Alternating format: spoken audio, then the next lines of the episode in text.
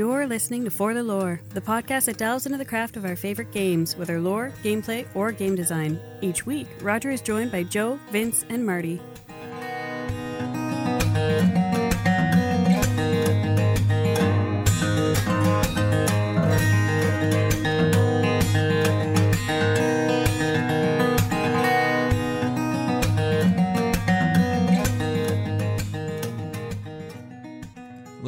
For the Lore, this is Roger coming to you on Monday the 20th of August, and we've got a pretty packed show. We are going to be covering some Battle for Azeroth now that we've had a little bit more time inside. We're going to be covering some Council because there's been a couple of episodes that's dropped. We got some new news about Life is Strange 2 as well as some D&D stuff too.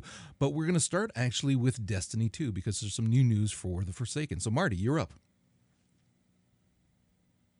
Oh, that's right. Motherfucker doesn't show up on time. He's got an excuse this time. Come on. I'm a little disappointed that you came to his rescue there. I'm just going to put that out there. Even I can't watch the dead horse be beaten that much. Okay. So if he shows up later, we will give you some Destiny 2 news. But seeing as it's Destiny 2 news, you might not give a rat's ass. So it's all right if he doesn't show up. Let's actually start with the Council.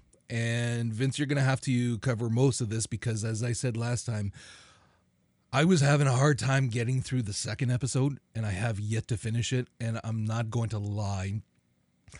Part of that clearly is because Battle for Azeroth dropped, so that's been my focus, and I've been playing with my son, and we've been having a lot of fun. But also, I just really was not enjoying that second episode. So I don't know if you're in the same boat. Clearly not as bad because you muscled through, plus did the third one, so... Yeah, we briefly talked about it. The second episode was, by and large, not great. It came out at a time where there was just so much other stuff going on, we didn't have a chance to talk about it.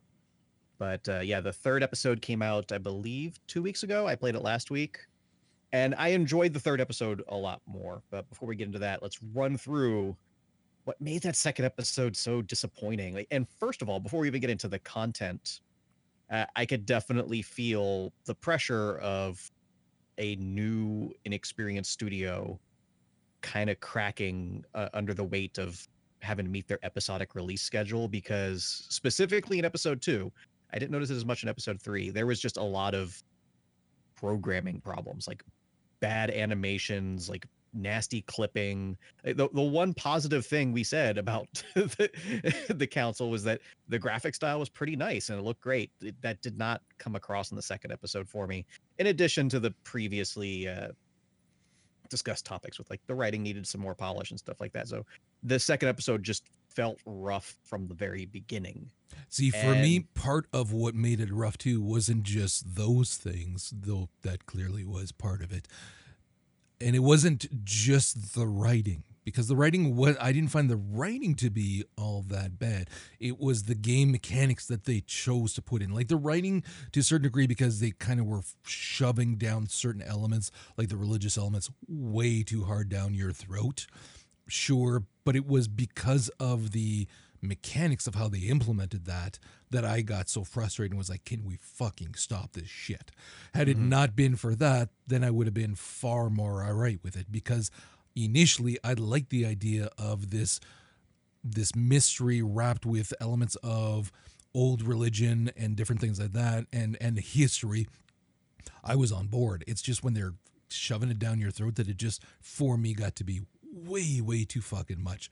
So it was the gameplay that I absolutely hated in that second episode. Oh, and you're not wrong, because it started off, and now for me, like we talked about at the end of the first episode, Elizabeth was dead. Whereas for you, she ran off, correct? Yeah. So where did episode 2 start for you? Because for me, it was Lord Mortimer going, hey, Elizabeth's dead. I know you didn't do it, and I need you to investigate who did. For me, I was brought before the Mortimer, as well as who's the pale-skinned, weird-looking old dude? Horn? Yeah. So he was accusing me of having killed her. And so then it came to one of those conversations that you have to hit certain... not milestones, but you know when I hit tag certain things so that you win that conversation. Yeah, whatever. So I had to do that with him to prove, like, if you don't have a body and you don't know how if she was killed, how can you be accusing me of killing her, kind of thing. And it was along those lines, but it wasn't clever. I did not need to use any of my brain to figure out, oh, I definitely need to choose this option. Oh no, I definitely need to do this now. It was really rudimentary done. And so it wasn't that big of a deal, but yeah, he accuses you, and it's not it. If you fail it, which, oh, man, you'd have to work at failing it. Then presumably you'd be in trouble with them, unless Mortimer comes to your rescue at the end and says, no, clearly he didn't do it. But no, I proved that I didn't. So they were all right with it. And then it was investigate, please. And that like just started off the episode and on a bad foot for me, because a murder investigation should be a lot more interesting than this was. Oh, God, it was dry and boring, and I was praying to get the thing over with after a point, especially because I don't know how the load times are on PC, but on console they're not typically that big of a deal unless you're walking in and out of literally every room in the mansion multiple times trying to investigate a murder and interview suspects. So it got really boring for me, in addition to the fact that the actual investigation itself wasn't that interesting. The problem, too, is that if you're not exactly sure where you're supposed to be going, mm-hmm. you can waste a lot of fucking time. Oh, absolutely. And I wasted a lot of time for one particular quest of meeting somebody somewhere. And again, it is really not clear. And the map is not all that clear either. So you're kind of guessing where you're going and different things. You're literally at points relying on... and in that way, I kind of convinced myself that, okay, it's just more immersion, because you're forcing yourself to remember different scenes, different, like how a chair is placed somewhere, and go, okay, I know where this is now. I know where I am, because it's a very big mansion, but it just is not clear. Like, I wasted way too much time on one quest, and it was one of those. That was one of the points that I walked away to. It wasn't just the Bible stuff. It was also that I went, fuck this shit. I can do something that I enjoy doing. I don't hate myself this much. So through my investigation of who killed Elizabeth, the evidence actually pointed towards Louis's mom. But it wasn't concrete for me. It looked like she might have had assistance. Plus, at the same fact, I didn't want to sell out my own mom. So when I reported the findings to Lord Mortimer, I straight up told him, I think I might know who did it, but I can't prove it. And that was the end of that. Like, just completely unsatisfying.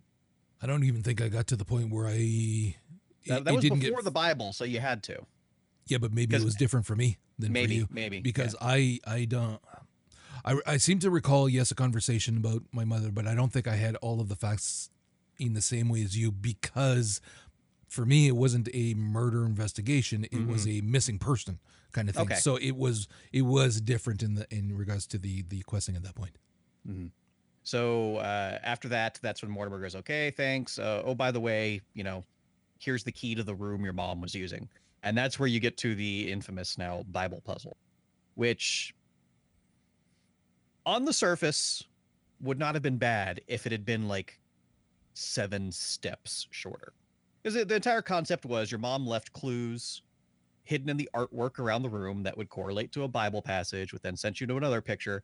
If they just did that like once or twice, fine. Because like you said, the entire concept of this game is using old religions, both mythological and active, and telling the story using those as metaphors. But there was like, I had to have been close to 10 or 12 steps to this puzzle, and it just became so boring and nauseating. And like, it's worse than that, though. It's worse than what you're making it out to be, because the Bible, when you open it, it just says like this apostle or whatever, these passages, and then you got to choose one of the verses or whatever the fuck it is, kind of thing. But it's not clear which one. The dialogue tree on that Bible is atrocious. Yeah, because you have to listen to them. You, Right, because you like 5 options and then another option for another menu with another 6 options. And like, again, but you have to go through them to listen to them. Mm-hmm. And that's assuming you're going to then remember what each one is.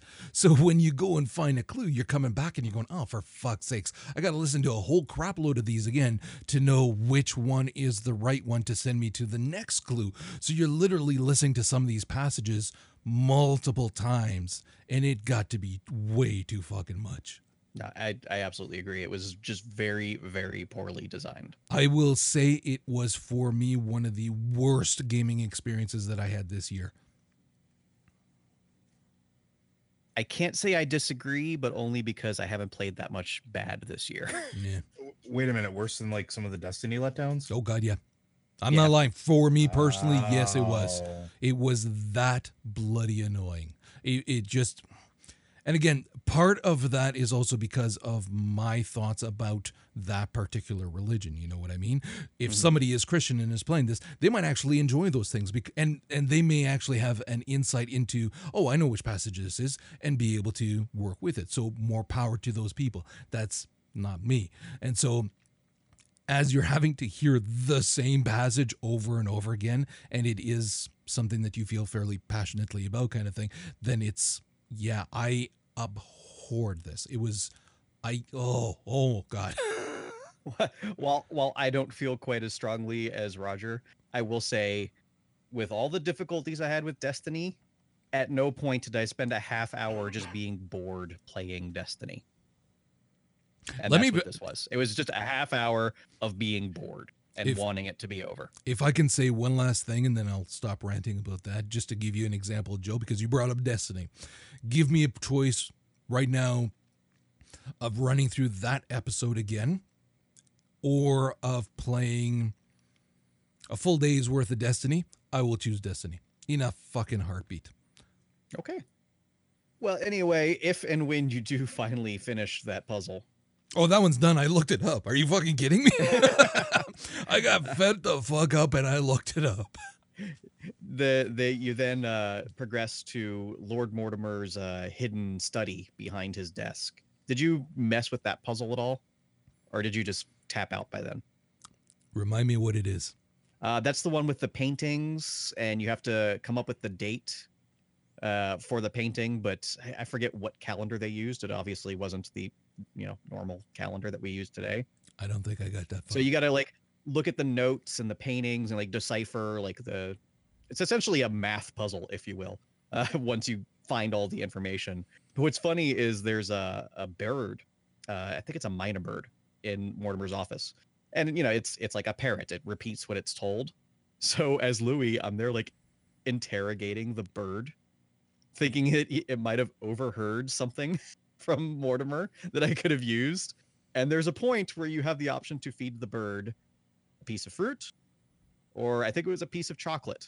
And like I had enough skills where Louis like, probably don't want to feed the chocolate to that bird. I think it'll kill it. And I hovered over the dialogue option for a solid minute. I was like, do I want to do this? I ended up not feeding it to the bird. And I'm really curious what happens when you do. I will let you know. So you get through the painting, you decipher a clue, you get to the other side, and it's this huge study where you find out Mortimer's into all kinds of occult stuff, alchemy, various types of fortune telling. Like it's another one of those rooms like the hidden bookcase one from episode 1, where it's just a whole bunch of cool shit and really fun to explore.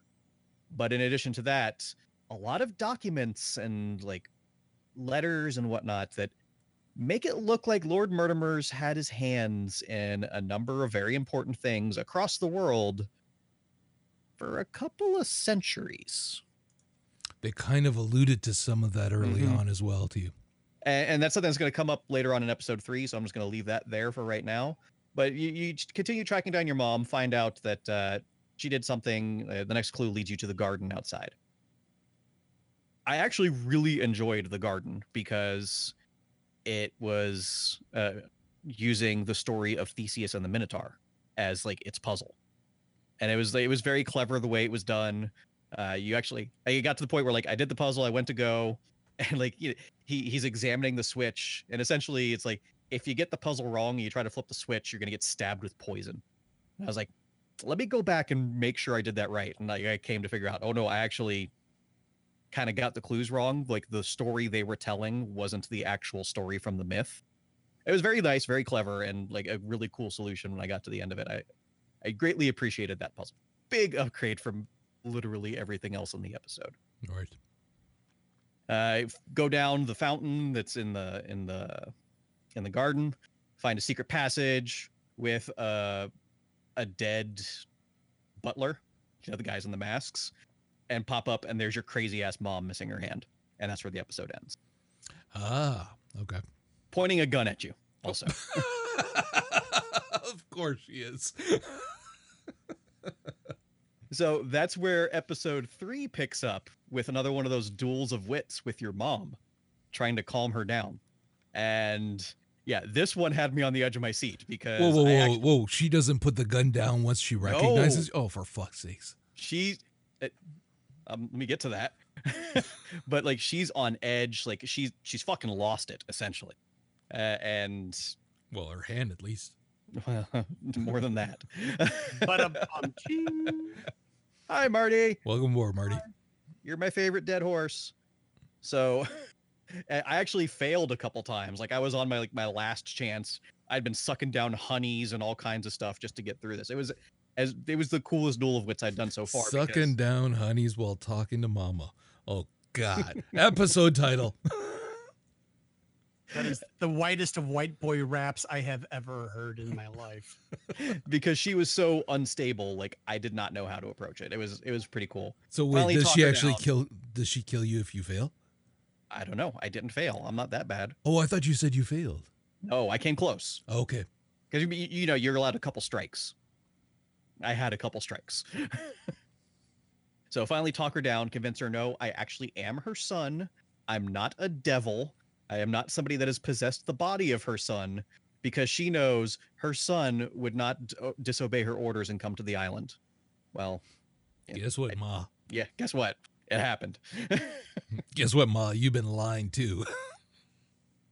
And just, she is, based upon her intelligence and her research, she is 100% convinced that Lord Mortimer and Lord Horn are both possessed by demons.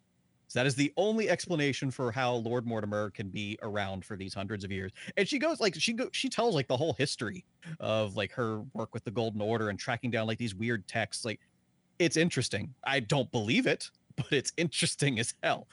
My personal interpretation is that Lord Mortimer is kind of like a Dread Pirate Roberts scenario. There must always be a Lord Mortimer. Yeah, that's what I figured as well. But I love that mom is so fucking convinced. It makes her a very fun character to interact with.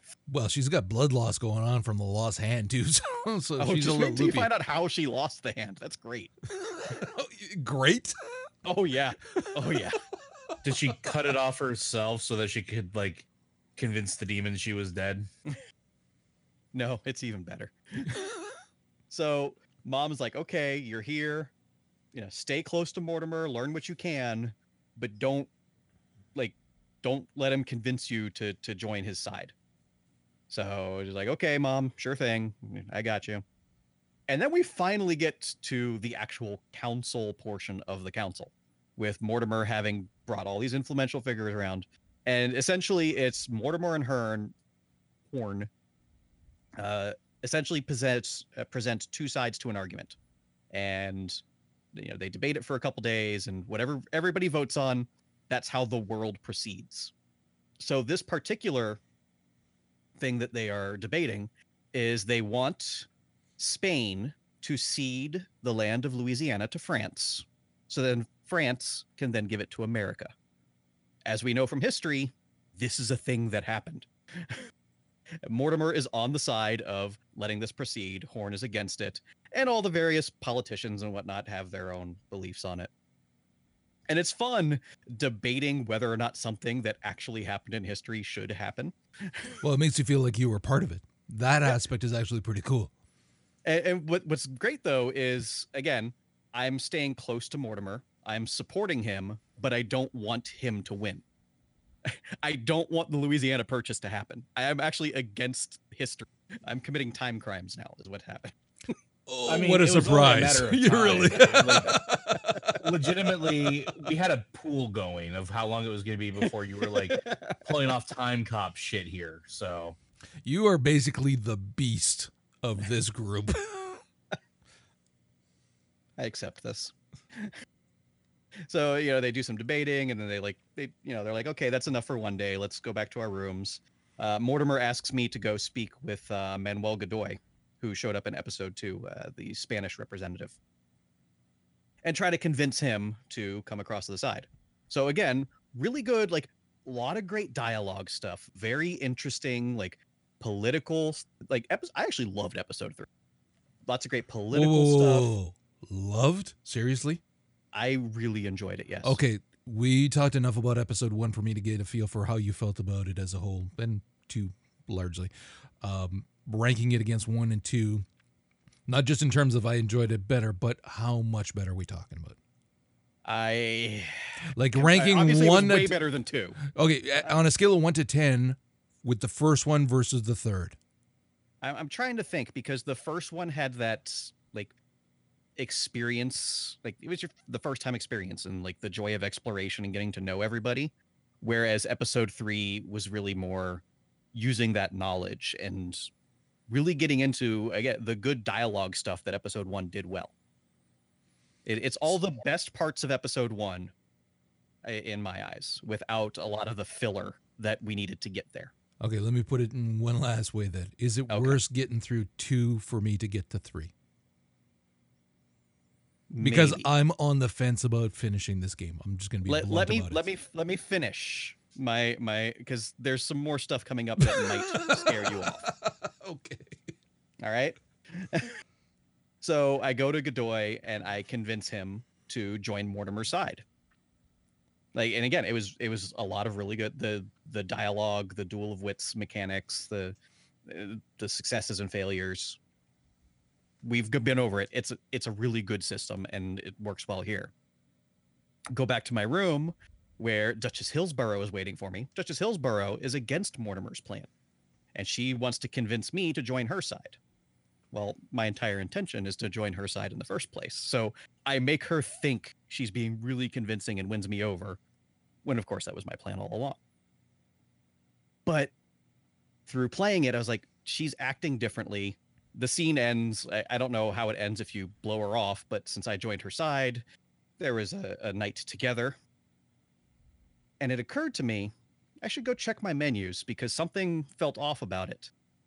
It's the fucking twin that we thought was dead. Dude. Yeah. Dude. Because I was like, she's not acting the same. This is not how Emily acted towards Louis. So I was like, okay, continuing at this, go on to the next day. Okay, yeah, but did it feel like it was a red herring just thrown into, titillate into, kind of throw you off, or did it feel organic with the story? It's going somewhere. I keep cutting you off and you have a plan. My apologies.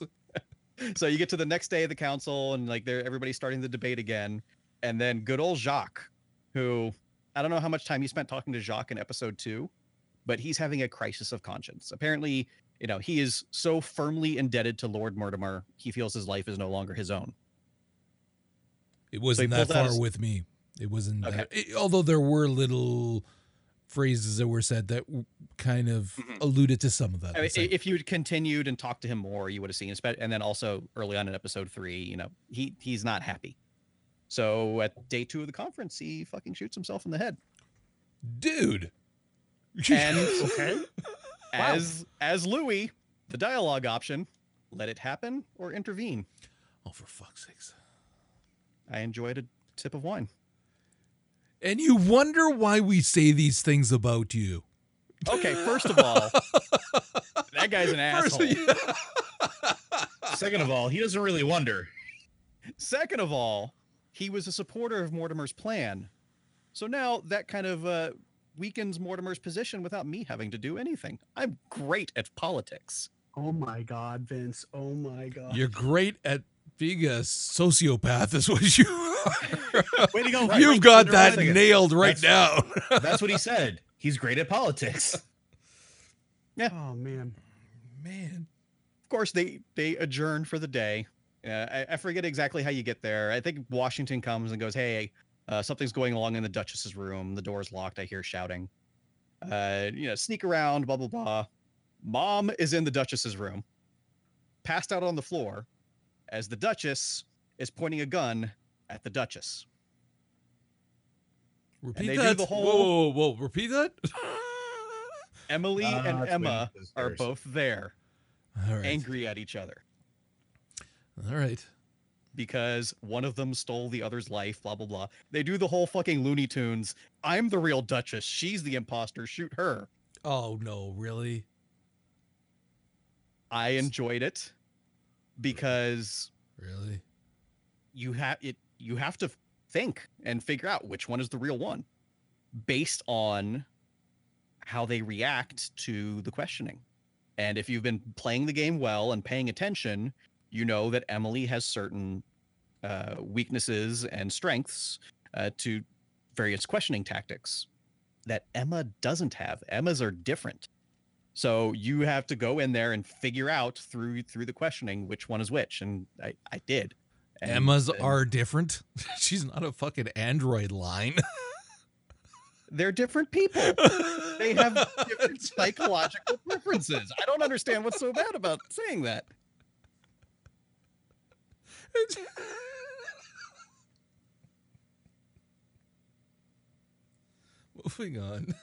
Moving on.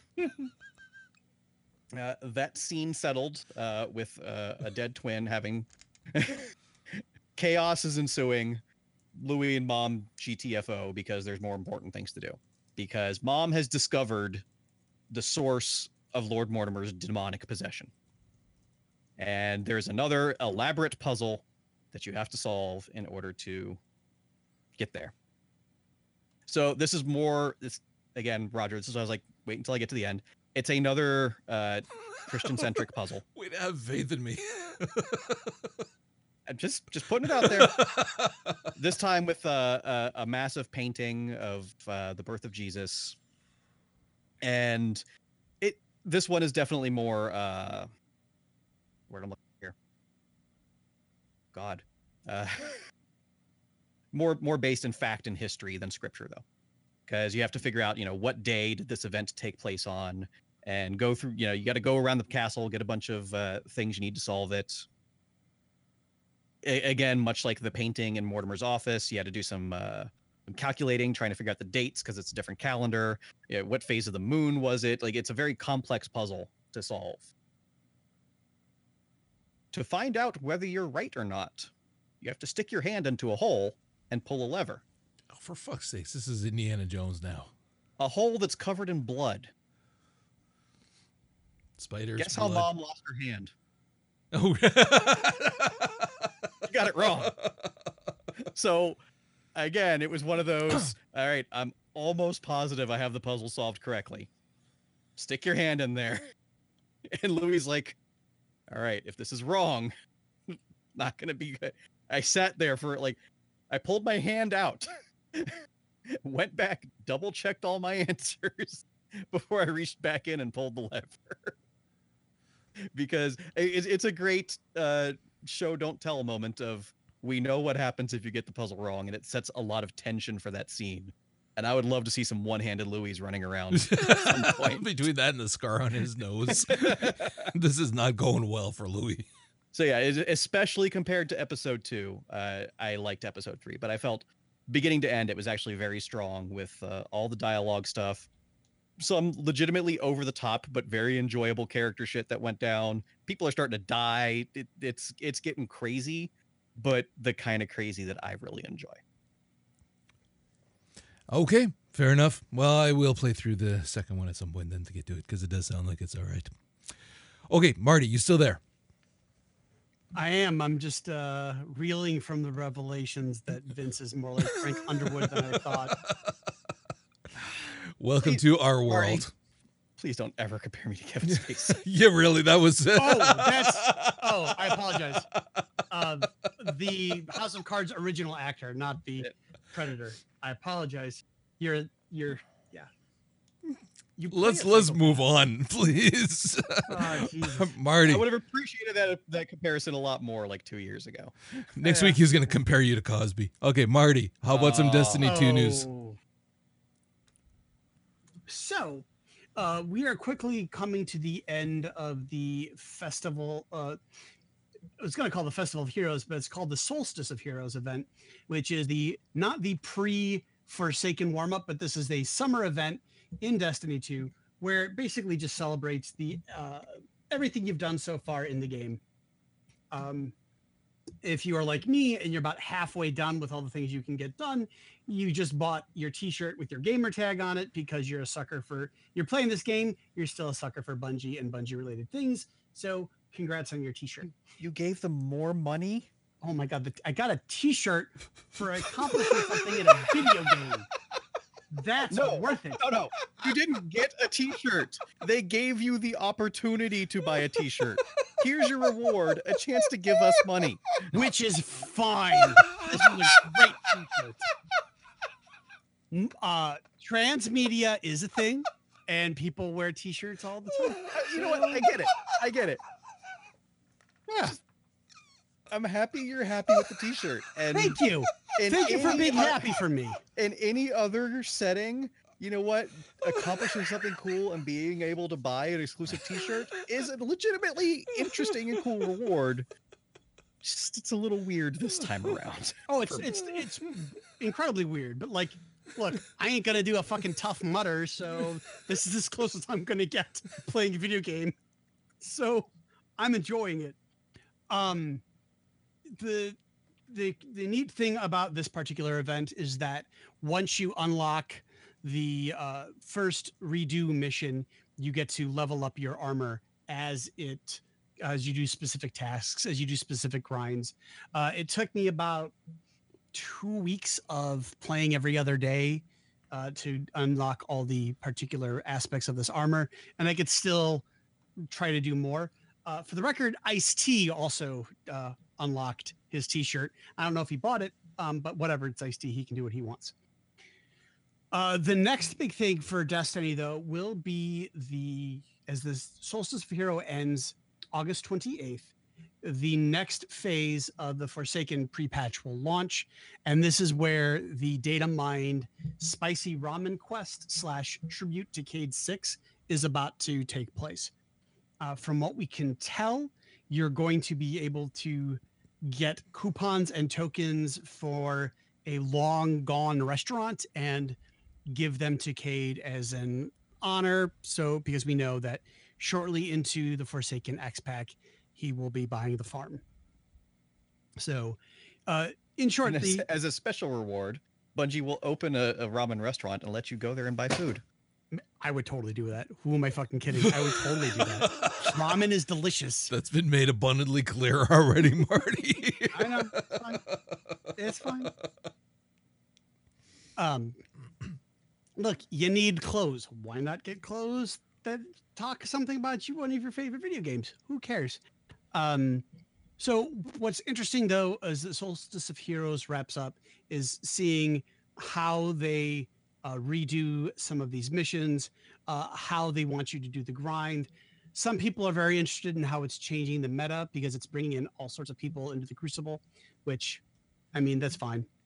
I don't really care one way or the other. I'm having fun with this game, and I'm not good enough at PvP. You want as many people as you can in PvP just so that you have a balance, so it's not just all not pro players, but the exceptionally good PvPer. The more players you have in PvP, the more likelihood there will be that there'll be more that aren't as good as you that you can actually win. So the more the better, as far as I'm concerned. And I was able to shoot the newer blueberries, and that's all that matters. Like, I won. They didn't. The next bit after, so the patch 2.0 drops September 4th. So there will be any number of amazing changes to this game, including you can delete multiple shaders. And there is an amazing statistic that we have spent 27 years as a community deleting shaders, which is mind-boggling, but whatever. But they're still in there. A gigantic change to the mod system is coming. Not a lot of details on what is going on with the mods other than you won't be able to change the elemental type of your gun. It will be an assigned trait depending on the role that you get. Hard Light being the only gun. Oh, Hard Light and the sniper rifle will be the only two guns that you can change their elemental type. To briefly go back to the shaders thing, that's one of the very big issues that I have with them. Not so much just the shaders, but the fact that they actually take pride in their time sinks.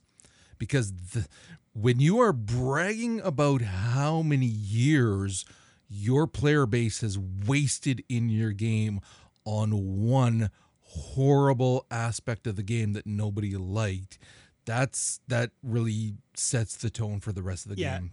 No, they were bragging about it. The community was discussing it and breaking it down that way. I'm sorry for that confusion. It's still something that it's like, who released that information? It's probably from the API or somebody it was off of Reddit and they may have just pulled it. Yeah, Bungie didn't do the calculations themselves, but they did. See, I thought that they, in this week at Bungie, right? Because I thought I had read it from Bungie, so it's one of those. Why would you fucking advertise this shit? As Bungie, like a mea culpa. I was like, yeah, we fucked up. This is how much time we wasted for our players. Because more so than that, I've wasted more time running between the bank and the mail. Just so that I could grab shit because it wouldn't all fit in my storage. Like, again, it's ridiculous time sinks that are obvious time sinks. And in a game that fucking doesn't need it. Yep. Like, there was so much rejoicing when you could just delete straight from the mailbox. Like, that's great. I delete all that shit all the time. But I think the next couple of weeks are all going to be about the build-up to Forsaken, the release of this eventual quest is going to have the community, you know, like there's a lot of salt on Reddit and on the forums about like where the state of Destiny is. But the minute they killed Cayde, all of a sudden people are really invested in this game again, which is interesting on multiple levels. And I'm enjoying it still. So yeah, whatevs. I like it. It's good. Well, it's good for me, not for most other people. I mean, it's interesting though, like what I've read in that Bungie is realizing that the core audience that they need to go after is that hardcore audience, that Marty audience, the ones who will do the events. And I think at very least them recognizing and admitting that it's fine because they're no longer trying to get the everyman gamer. Because they realize that every man gamer isn't their money ticket. That it's the Martys and other players who will put in for the long haul and play this game every week for years to come. That's who they want to go after. And I if I was 10 years younger, I would probably be more hardcore about the game than I am, but because, you know, I have a lot of things that I want to learn and a lot of other things to do, I can't devote, and I don't want to devote a lot of time to this game, mostly because like I'm gun shy about new MMO communities, especially on the console. I don't know about you guys, but I got yelled at a lot in the early days of Halo by 12-year-olds, which really irritated me because that is not something I experience on a regular basis.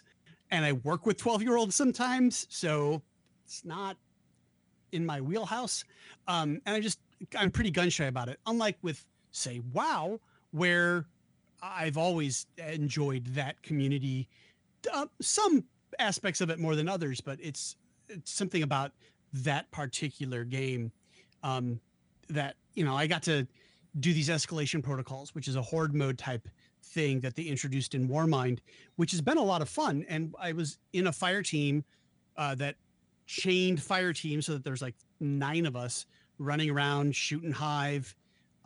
It was a lot of fun to do, breaking the rules, but it was a lot of fun to do.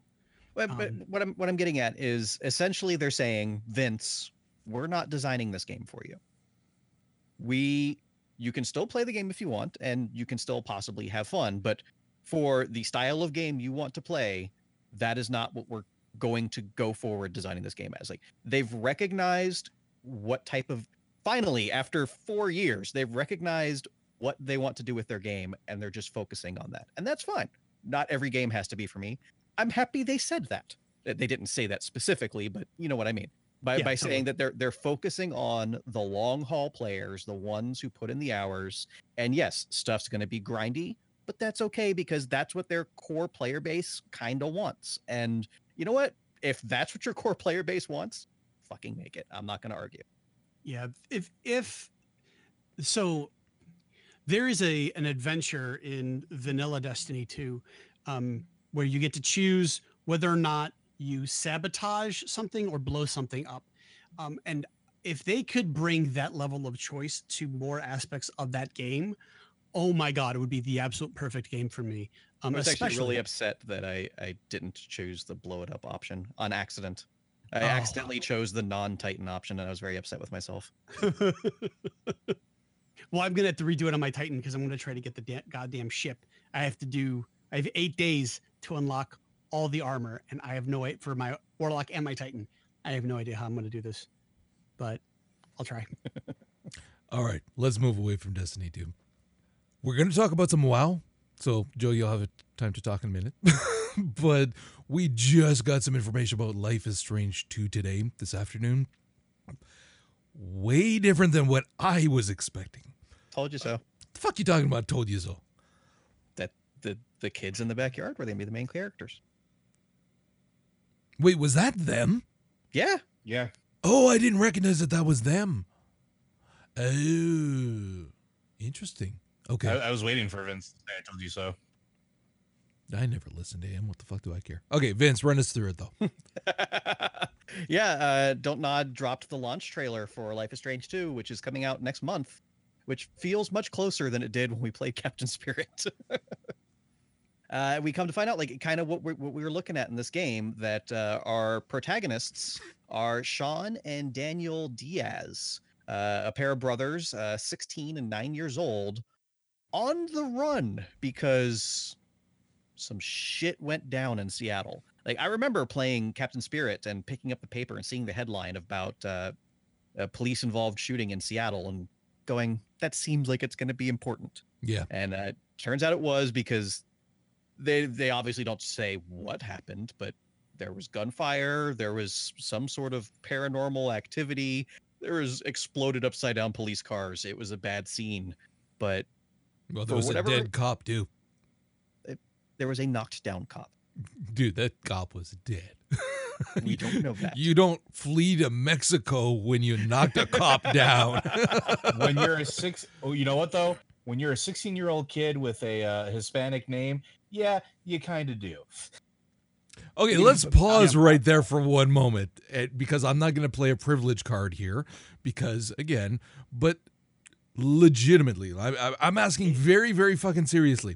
If you were 16 and I didn't know better, yes. And if you thought you had knocked a cop out, would you run to Mexico? Well, here's the thing, right? The kid probably doesn't know whether that cop is alive or not.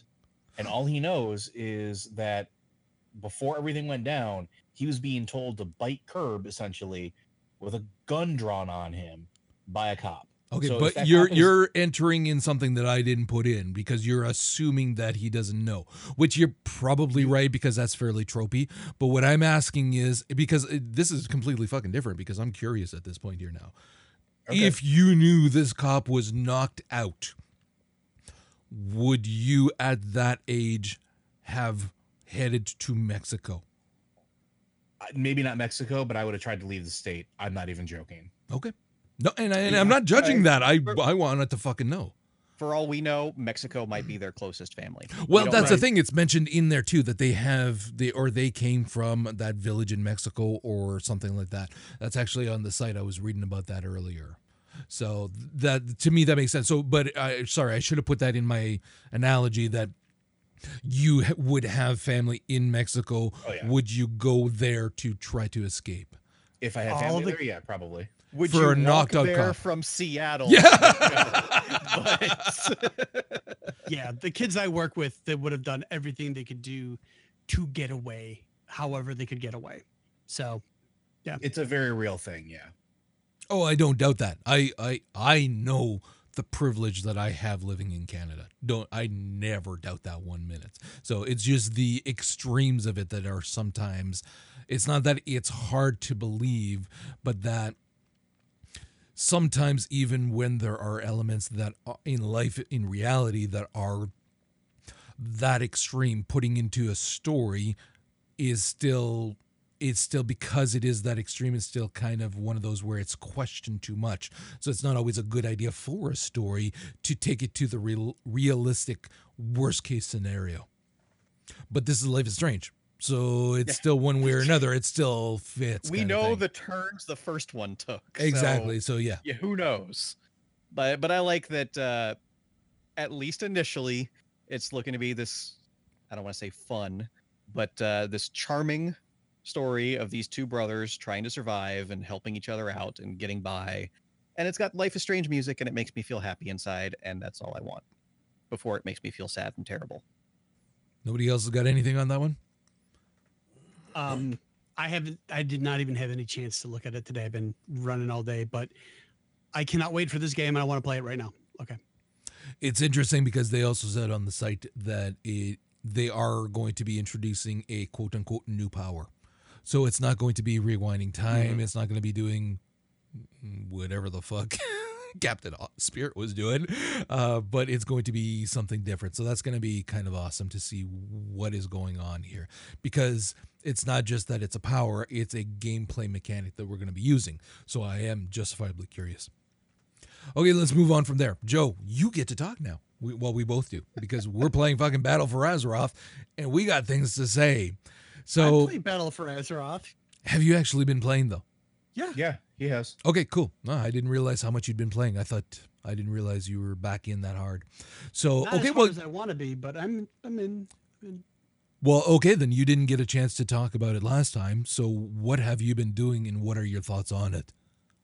So far, I have gone to Kul Tiras with Jaina, and I have seen...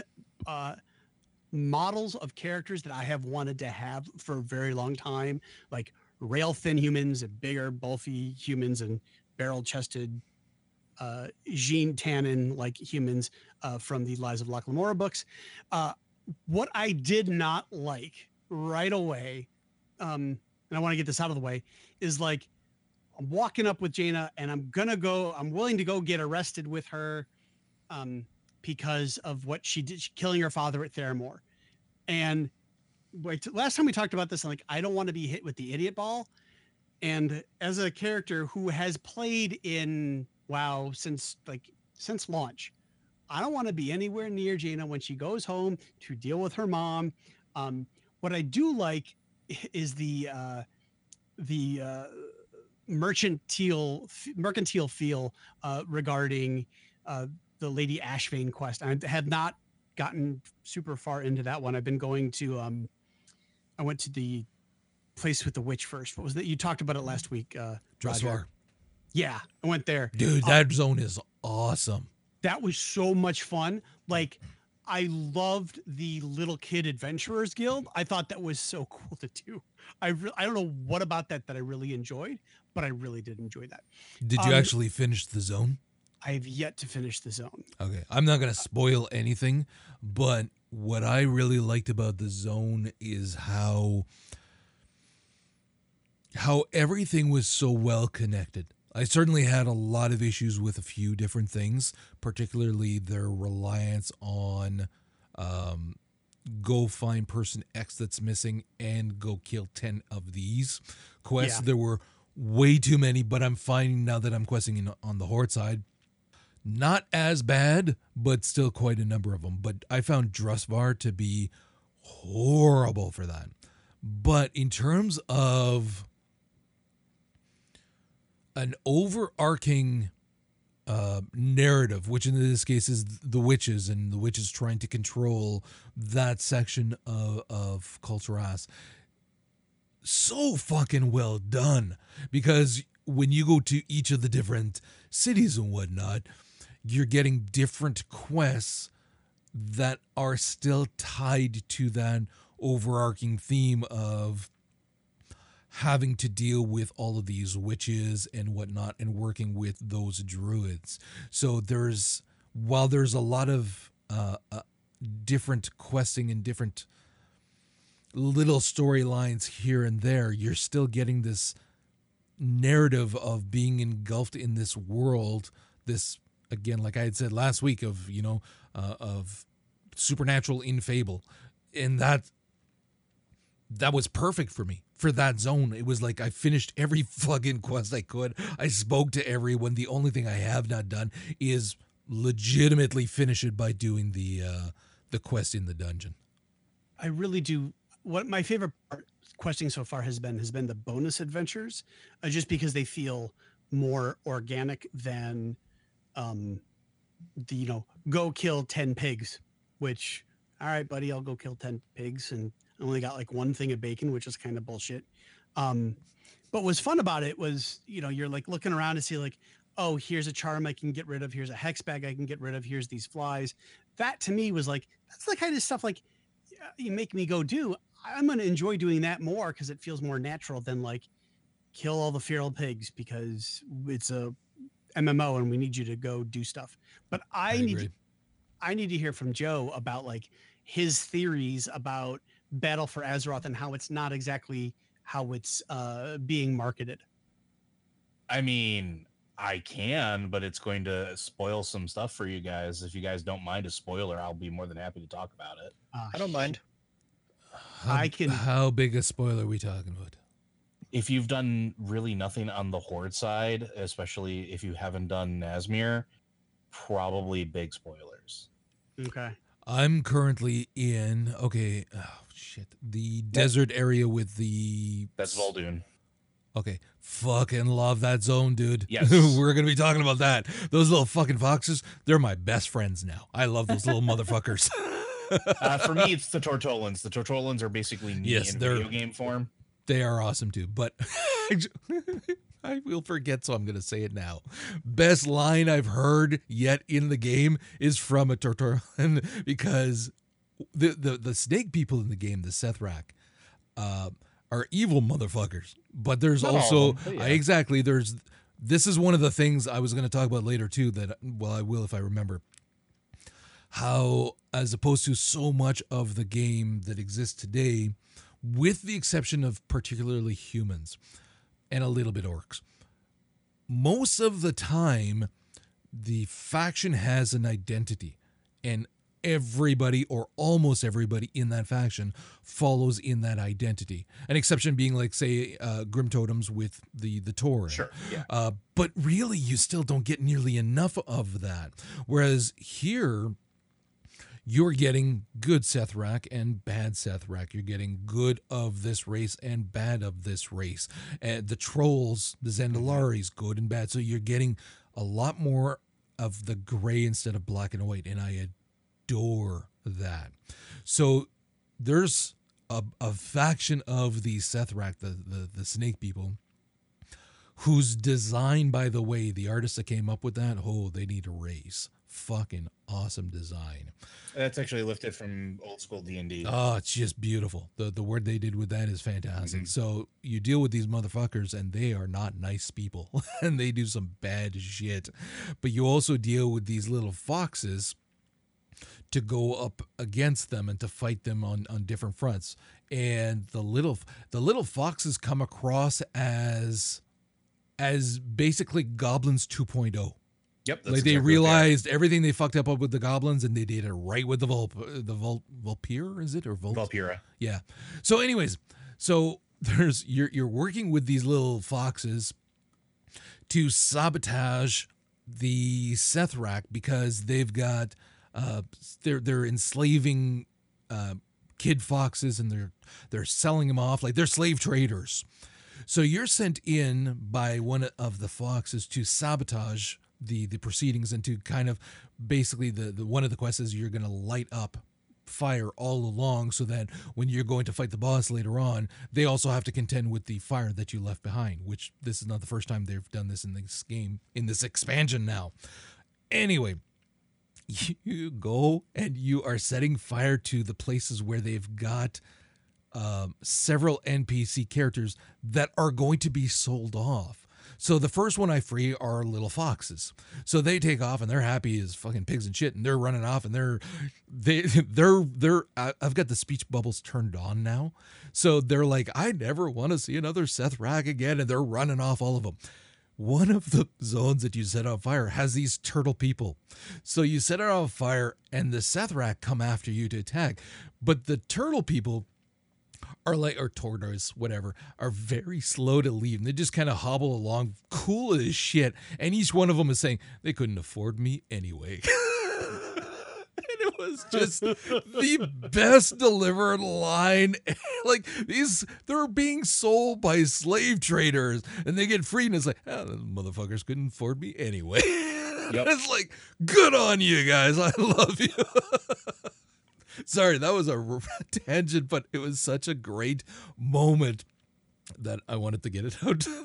So keep going, Joe. Well, I mean, I don't know if you can remember where we were. So the things I will say is that from the Horde side adds a lot of extra color to the last two expansions, which I think is really, really interesting. Actually, yeah. Last three? Yeah, I mean, there's callbacks and tiebacks all the way to Mists of Pandaria, which I think is really, really important. And it's starting to tie up a bunch of loose ends that have been in the story for a long time. And there's some cool moments, but one of the most important areas is definitely Nazmir. That's why, like, I was recommending, like, people go there first, because you get a lot of really cool things. Remind me, that's the one with the blood trolls, right? Yes, that's literally where I just started, because I finished the other zone, so I started on that this afternoon, well, this evening I should say. So yeah, that's it. It seems like an interesting zone so far, yeah, with all the blood troll shit going on. Now, one thing I will just walk back a little bit, and one thing I will say I appreciate is that the voice actors for all of the trolls are far less racist sounding than before.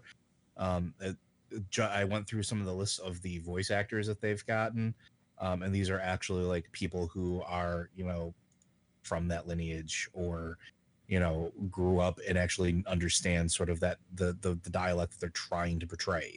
So it's a lot better than where it was, like, overblown top Rastafarian with, like, the dark spear like we used to have, and we got much more natural sounding trolls out of it, and I actually really appreciate that. It shows how far they've come as far as their care for voice acting. It's not just people in a studio, and like that they had, like, you were our QA worker, yeah, come over here, you read these lines. See, for me, it's actually leaning a lot more towards African now. Like, yes, it is way more. Like when the princess is, like, saying Zandalar forever, that's fucking Wakanda forever. Yeah, no, that's exactly what it is. It's a huge reference to that. But, like, the Zandalari Loa of Death, Bomsamdi, is voiced by Dave Fennoy, and he's absolutely fucking perfect of it. Yeah, like, yeah, the voice acting is way better Horde side, I will say, better Horde side, and it is because it is evoking these very strong emotions with the voice acting, because it is. I've been getting, again, it's African Mayan, like a blend of the two is what it is, and it's represented in everything that you see. The graphic design is spectacular in those pyramids, and everything that you, when you're looking at their outfits and everything, like, one of the best lines as well is when you're talking to the princess, there's various quote unquote canned lines that are just the random lines that they give you when you're done talking to them, kind of thing. And one of them is, may your vestments be adorned with the skulls of your enemy. Mm-hmm. And I thought, oh, and spoken in this, like, really powerful African sounding accent, and it was just amazing. It was like, I want that on a fucking t-shirt, like, with drawn skulls. but yeah, it's, there's, like, the voice acting on Horde side is astounding with everyone. Now, and without getting into spoilers, because I want to try to avoid as much as possible, because each of the zones has a really great story, and each one ties into the overall story that you get to experience as a player really, really well, but in their own individual ways, which I really appreciate. And it's not like we've seen in the past where that's just like big bad, it just happens to be in every single zone. It's not quite like that, which is good. The one thing I really want to give them a very big thumbs up on is the dungeons out of the gate all feel like they have an individual identity, which is very important to me. One of the things that I always had a complaint for with a bunch of the old dungeons that we got when the expansions were released, they all felt very similar. They were either like, you know, and even in Legion, like they all were like, oh, you know, green tinted, you know, or fell tinted or whatever. Like that's what they felt like, right? They always, they had this weird sort of color palette, and everything was very samey, and everything sort of blended together. Here, every single one of the dungeons that you have access to, Toldagor, Waycrest Manor, the Underroot, the Motherlode, Temple of Sethralis, Atel-Dazar, and I think the other one that you can do that's not mythic is Shrine of the Storm? Yeah, I think that's it. But they're all really, really good, and they all have really interesting callbacks. Like, so the Underroot is very much like a body horror, like infestation type thing. And it's very much blood trolls, and it fits that area perfect. Then you go to Waycrest Manor, which is probably one of my favorite dungeons that they've ever had, because first of all, it's variable on which way you do the bosses, because you're in a fucking haunted mansion. You're in a haunted mansion where the spirits are trying to guide you so that you can fucking free them. And it's got everything from the cheesy, campy, over-the-top, like, organ playing from, like, the villain in the basement as you're going through, as well as like all these callbacks to classic horror films, and like going back to far, like even the Hammer films, which as a horror movie buff, that's fucking great. I love that. It's just a really different experience. And then you go into like Atel-Dazar, and it's that Mayan temple feeling.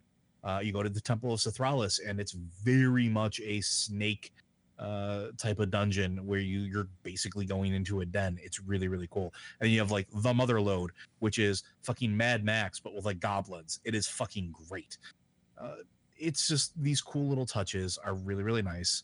And everything ties in. And one thing I will say, and I'm not going to go into detail about it because I think it's a really cool discovery for people, is there are, as you progress through the different storylines and quests in the world, because new ones open up as you uncover different things and discover different areas, you get special quests. And there is one quest in particular that I found that ties back directly to Legion in a way that is unexpected and proves one of my fucking crackpot theories. And I am so fucking happy about it. Is it easy enough to find? It will be given to you when you hit a certain threshold. Okay, so like cool. You'll literally go to the Zandalar main city, and the princess will give it to you. Okay. All right. So I stopped playing around February, March of 2017. I did finish Legion on my Horde character. So how much of Legion on the Horde side did I have to play through in order to get that reference? Literally, did you watch the opening cinematics? Oh god, yeah. No, I got that far. Fantastic, you're covered. Perfect. Like, I'm not even joking. Like, it's one of those things where, because that the opening of Legion left some very big and interesting holes in it, especially the Broken Shore stuff. So there's a lot of stuff that is starting to call back and tie up those loose ends. I love shit like that. I like it when loose ends get occasionally tied up. Yeah, and one of the things I appreciate about Nazmir too is Nazmir is making callbacks to some of the books as well, especially War Crimes, which I think was Christy Golden, which would make sense since she's on the team now there doing questing and writing quest stuff. But there's callbacks to that as well.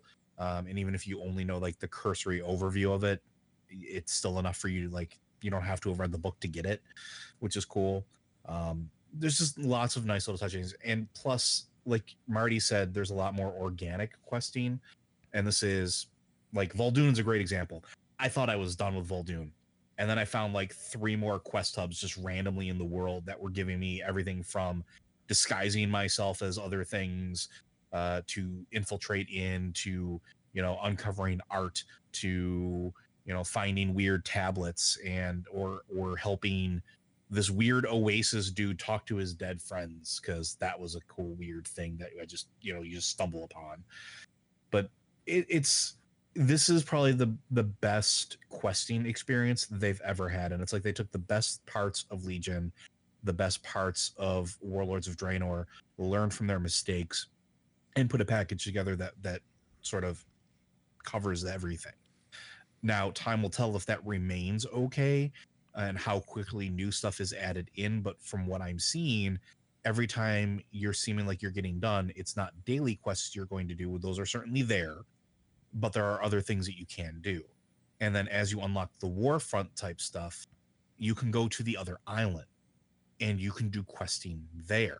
And there are a series of quests that lead you through various pieces of the other story, the other faction story, which is good because you get to experience it, one, from a different point of view. Exactly. But two, but you don't miss out on it either. Because that was one of the biggest problems with like Legion and Warlords of Draenor and Mists, is that, you know, unless it was a very generic quest, you just missed out on that the other side's perspective. Like, you didn't know what the fuck was going on. They're making an effort here to encourage players to experience the story of Zandalar from the Alliance perspective, to experience the story of Kul Tiras from a Horde perspective. And it's really, really cool. It's actually fairly interesting because I started off actually on my Alliance Hunter, and the plan was I wanted to unlock the Kul Tiras as soon as possible because I was going to make a new druid, and only just found out a few days ago that that's not even unlocked right now. You can't unlock them, so I've been kind of wasting my time, so I was a little frustrated with that, so I switched Horde side. But I'd unlocked the going to... Zolduar to do some questing there on my Alliance guy. So I'd already had contact with the Sethrak, and enough so that, without spoiling too much, my initial reaction to them was, oh, I can see why they're not going to be an allied race for the Alliance, because holy fucking hell, Alliance isn't all that nice to them. But then you come across the good faction of the Sethrak and you actually work with them. So it's like, oh, okay, I see what you're doing here. So it was interesting seeing it from both sides. Now, as someone that finished the entirety of the one, the two islands are split into thirds for anybody who's not gotten that far yet. And so... I completed 1/3, with the exception of the dungeon at the very end, and then I was partway through both of the other islands because I was kind of bouncing around a little bit between the zones. And then I moved over Horde side, and I finished one zone, and now I'm just started in the other one. The thing that I will say is that while the, at least the first zone that I started for the Horde was very interesting looking, the design of the temples for the Sethrak was very cool and different things like that. Overall, though, it's very generic. It's a desert, so you kind of have to expect that, but it's very generic. Whereas on the Alliance side, where I started in the Dressbar area, it's gorgeous fucking everywhere. It just is such a lush, beautiful part of the world. It was just fantastic. And while I enjoyed a lot of the lore of what they were doing in the on the Alliance side, the actual questing a lot of the time, you had amazing quests, certainly, but you also had, like I said, those very generic time fillers that are just meant to waste your time. They're time sinks, and they are lazy, and I'm forthright against them. Whereas on the Horde side, yes, there are a few of those that are thrown in, definitely. But you're working with the Foxes to sabotage the sale of their children and other races and things like that. You're doing all of these really impactful things, going up against these Sethrak that are trying to revive old fucking gods. You're working with the trolls, or no, that was the troll, not the Sethrak. But the Sethrak are also trying to revive, to do weird, crazy shit with powerful gems that they're excavating and things like that.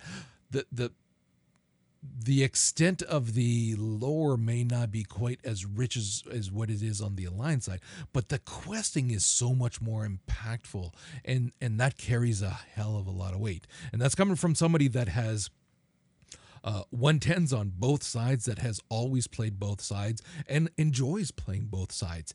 Legitimately, I feel this expansion thus far, the questing on the Horde side is so much better. You're getting really, really cool things that you're taking part in, and that's the whole point. Yeah, and I think it was necessary too, especially after, and this is just from my perspective, being painted as the big bad villains, giving a rich sort of questing experience, sort of lessons that blow, if that makes sense. Like it sounds cheesy to say, but to me it makes sense, because it's like, you could still be a good member of the Horde doing good things while there are other people doing god-awful things. And I think we were talking about that before, like in the stuff that led up to it, you didn't get that choice. You didn't get that distinction. Here, you get that a little bit. Oh, you get it a lot, depending on what you're doing. Like, case in point, the working with the foxes. Like, the entirety of that quest line, you are helping this race, and you don't have to. You're doing it because they helped save you, and they're a good race, and they're helping you as well. And so it's this symbiotic relationship, certainly, but you're going out of your way to help them. It's, even though I was playing as a Horde, I felt like I was doing so much good in that world, that part of the world kind of thing. And that was fantastic. And a large part of that isn't just about how they characterize the Vulpine characters, but also how they wrote the quest to make it clear that it's about your choices as your character. You know, you're there as the emissary, certainly, but you're also there because you are helping the princess, which leads to working with the trolls, which then leads to working with the foxes. But it's a very organic choice that you are making as a character all along. And yes, Bane is there at the capital city there, but it's not, you're not being made to feel as if, well, every once in a while from the Banshee, Queen's emissary, sure, but overall you're on your own, and you're just there to do everything that you can to entice them to join the Horde side, certainly. But everything that you do while you're there is your choice as the champion of the Horde kind of thing. And so you're doing good things, and I really appreciated that a lot.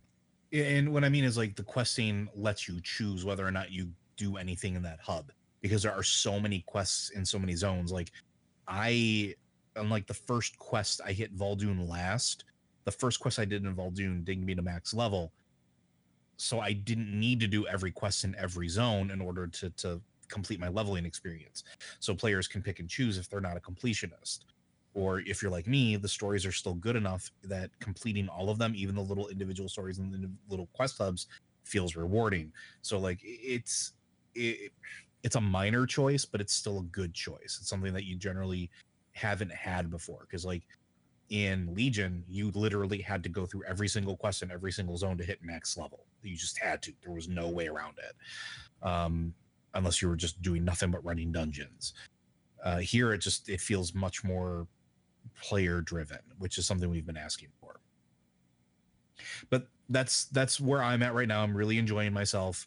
I really am enjoying doing the dungeons and exploring the world and learning about, like, what you can and can't do in that city. So, one of the coolest things, and then I'll stop there, that I experienced in this game, as you are going through that area, the desert area where you meet the little fox people and the serpent people and whatnot, as you're doing some of the questing, you're the Sethrak, the quote-unquote evil faction of it, is excavating relics and whatnot. So you're going to these different archaeological dig sites, essentially, and you're kind of you're also working with the the Volpine people, because they are being enslaved to work for the snake people. So what's funny, though, is once again, these are goblins 2.0. They do a lot of the same things that the goblins do, but they're a lot cuter. They're a lot more charming. They're a lot more, they're not as full of themselves and things like that. So it works on every level, but they're thieving little bastards. The first time I saw the one, it was actually stealthed in the Sethrak area. And I realized, oh shit, it's stealing something. Because they do that. They go to the same excavation place, and as the Sethrak are there and working too, they are stealing different things from them. So you kind of get used to seeing these little stealthed foxes, different places. And I was on my mount at one point. Now this is, I'm a Tauren, so fairly high off the ground. And yes, I play third person, but still it is different when you play a Tauren than other races. And all of a sudden this stealthed fox is coming running beside me, and as I'm looking down at it, it's carrying a rocket. It stole a rocket, and like this cartoonish Bugs Bunny, like shaped like an arrow kind of rocket with a fuse at the end, and it's stealth and it's running away with it. And it was like, well, you don't see that every day in a game. But it had so much to the feel of that zone, because you have such profound things that if you actually break down what these Sethrak are doing, not just in terms of trying to steal power and resurrect and things like that, but the actual slave trading in particular, where they are selling children off, was really made me kind of stop when I got to that point, because it was like, holy fucking hell, like that's taking a chance there in terms of questing. And so it was well done. But then to lighten that, you also get these moments of Looney Tunes hilarity from these little Vox people every once in a while that just makes you smile and have fun in the zone at the same time. So with that, we're actually going to call it a wrap. We ran a little bit long, but we had a lot to talk about. So thank you for joining us. You can find the show notes at forthelore.com. You can also find us at Twitter at forthelore. Individually, Joe is Loaders at J, Vince is Simodian, and Marty is Officer Gleason. And you can also find us on iTunes and Stitcher. Leave us some comments there, and we will talk to you guys next week. Just can't miss with a good luck charm like you. Come on and be my little good luck charm. Thank you for listening to For the Lore. If you'd like to hear more from the guys, check out Popcorn Ronin with Roger and Vince, a movie, TV, and anime podcast, as well as Lore Watch, a Blizzard lore podcast co-starring Joe. And if you're into comic books, check out All Comics Considered with Marty and his crew. Lastly, thanks to Manelli Jamal for the show's theme music. You can find him at manellijamal.com, as well as on iTunes, and help support this incredible musician by picking up his CDs.